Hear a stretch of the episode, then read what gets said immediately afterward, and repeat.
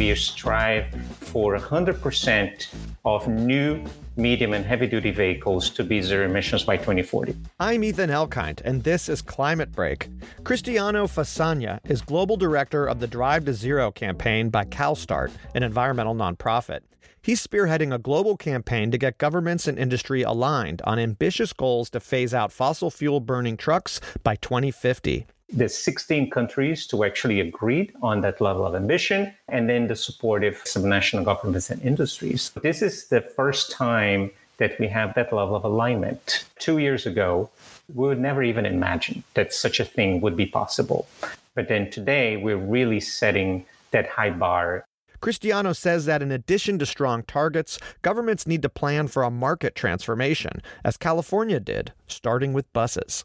Zero emission technologies, they first take foothold for transit buses. And that's because they travel along known routes with relatively lower distances and they return to base for charging overnight. So there's no need for public infrastructure.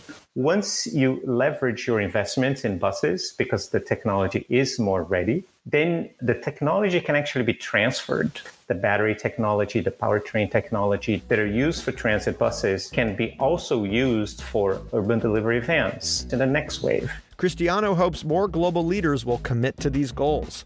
To learn more about CalSTART and the Drive to Zero program, visit climatebreak.org.